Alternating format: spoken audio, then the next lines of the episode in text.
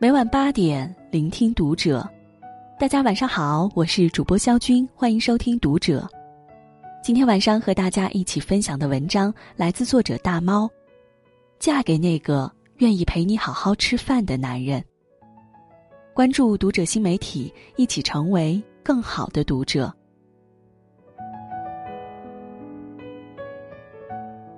曾看过这样一句话。婚姻说到底就是从一个人吃饭变成两个人一起吃饭。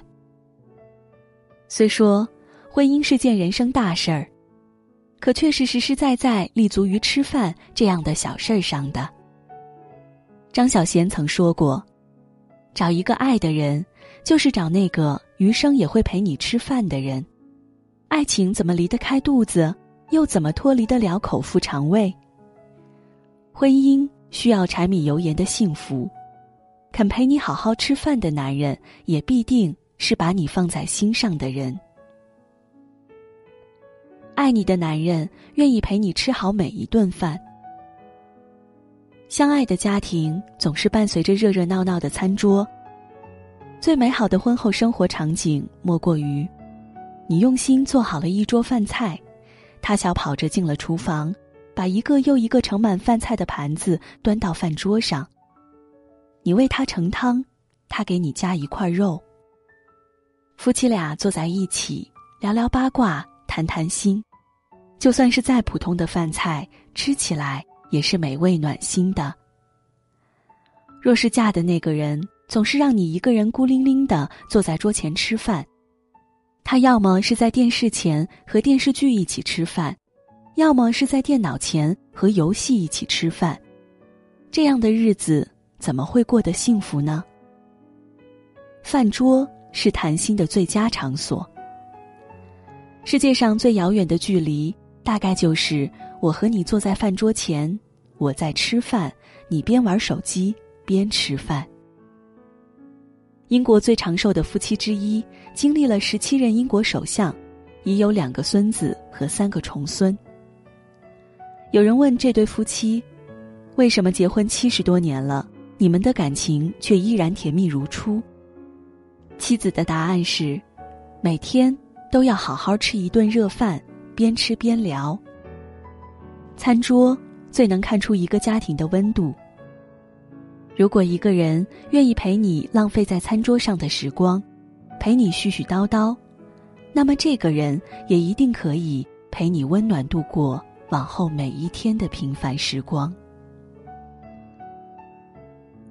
在乎你的男人，记得你的喜好和忌口。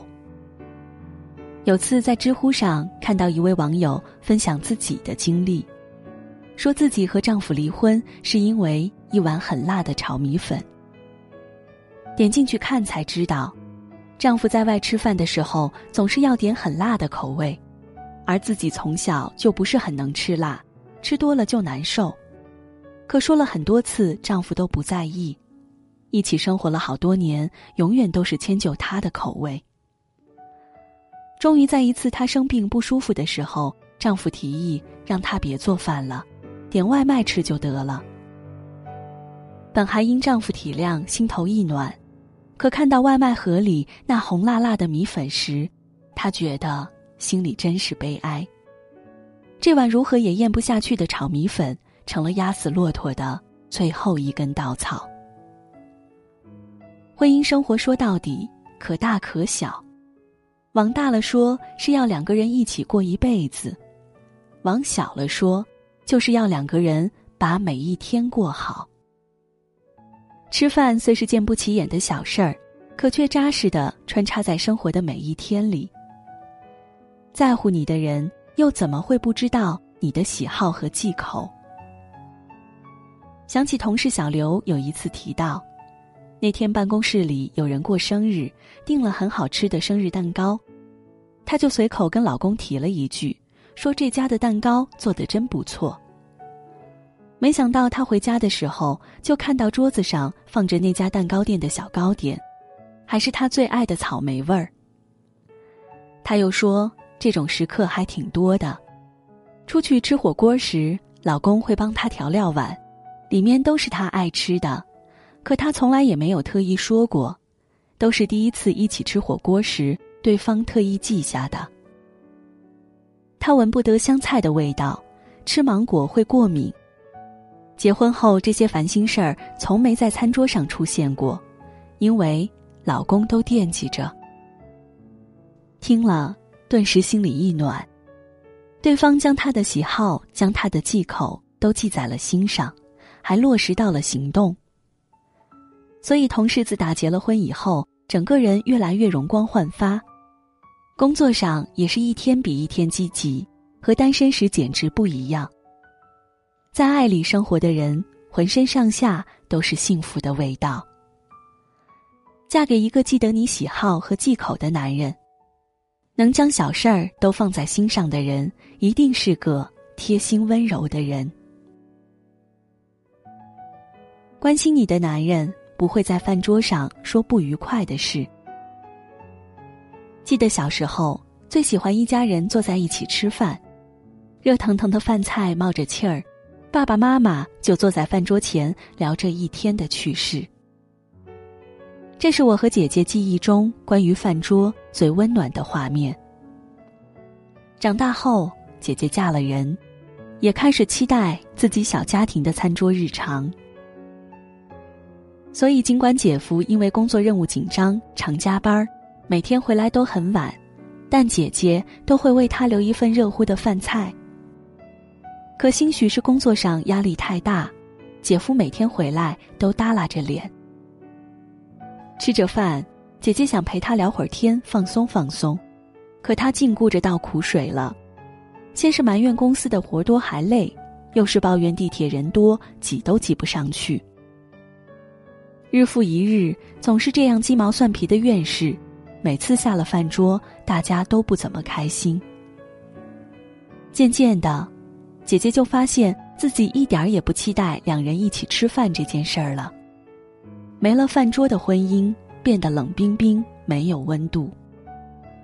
饭桌本该是家里幸福场景的见证，没有什么比两个人开开心心的吃一顿晚饭更窝心的了。一个愿意陪你好好吃饭的男人，他不会把不开心的事儿带到饭桌上。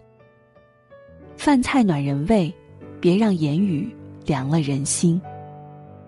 记得电影《大内密探零零发》里。周星驰扮演的零零发，不管多落魄、多不得志，刘嘉玲扮演的老婆永远会问一句：“老公，你饿不饿？我煮碗面给你吃好不好？”然后两个人就又开开心心的笑起来。婚姻中两个人的关系本该就是这样，让烦心事儿远离饭桌，伴着苦恼的饭菜，它一定不好吃。不肯陪你好好吃饭的男人。他一定没法陪你度过往后的风风雨雨。最好的爱，是彼此的陪伴。每个结了婚的人都懂，我不能陪你吃饭了。这句话多么令人伤心。一个成天在外花天酒地的男人是不值得托付的。曾在网上看到过一位网友的故事，他说。她生了孩子后就辞去了工作，每天在家除了照顾孩子，就是想方设法为老公做点好吃的。可常常是等啊等，等到了老公告诉她不回家吃饭了的电话。最初的几次，她倒是也觉得没什么，理解老公。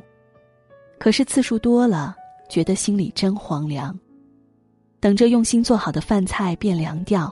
然后自己一个人扒拉着吃完，吃不完的就倒掉了，心酸又心塞。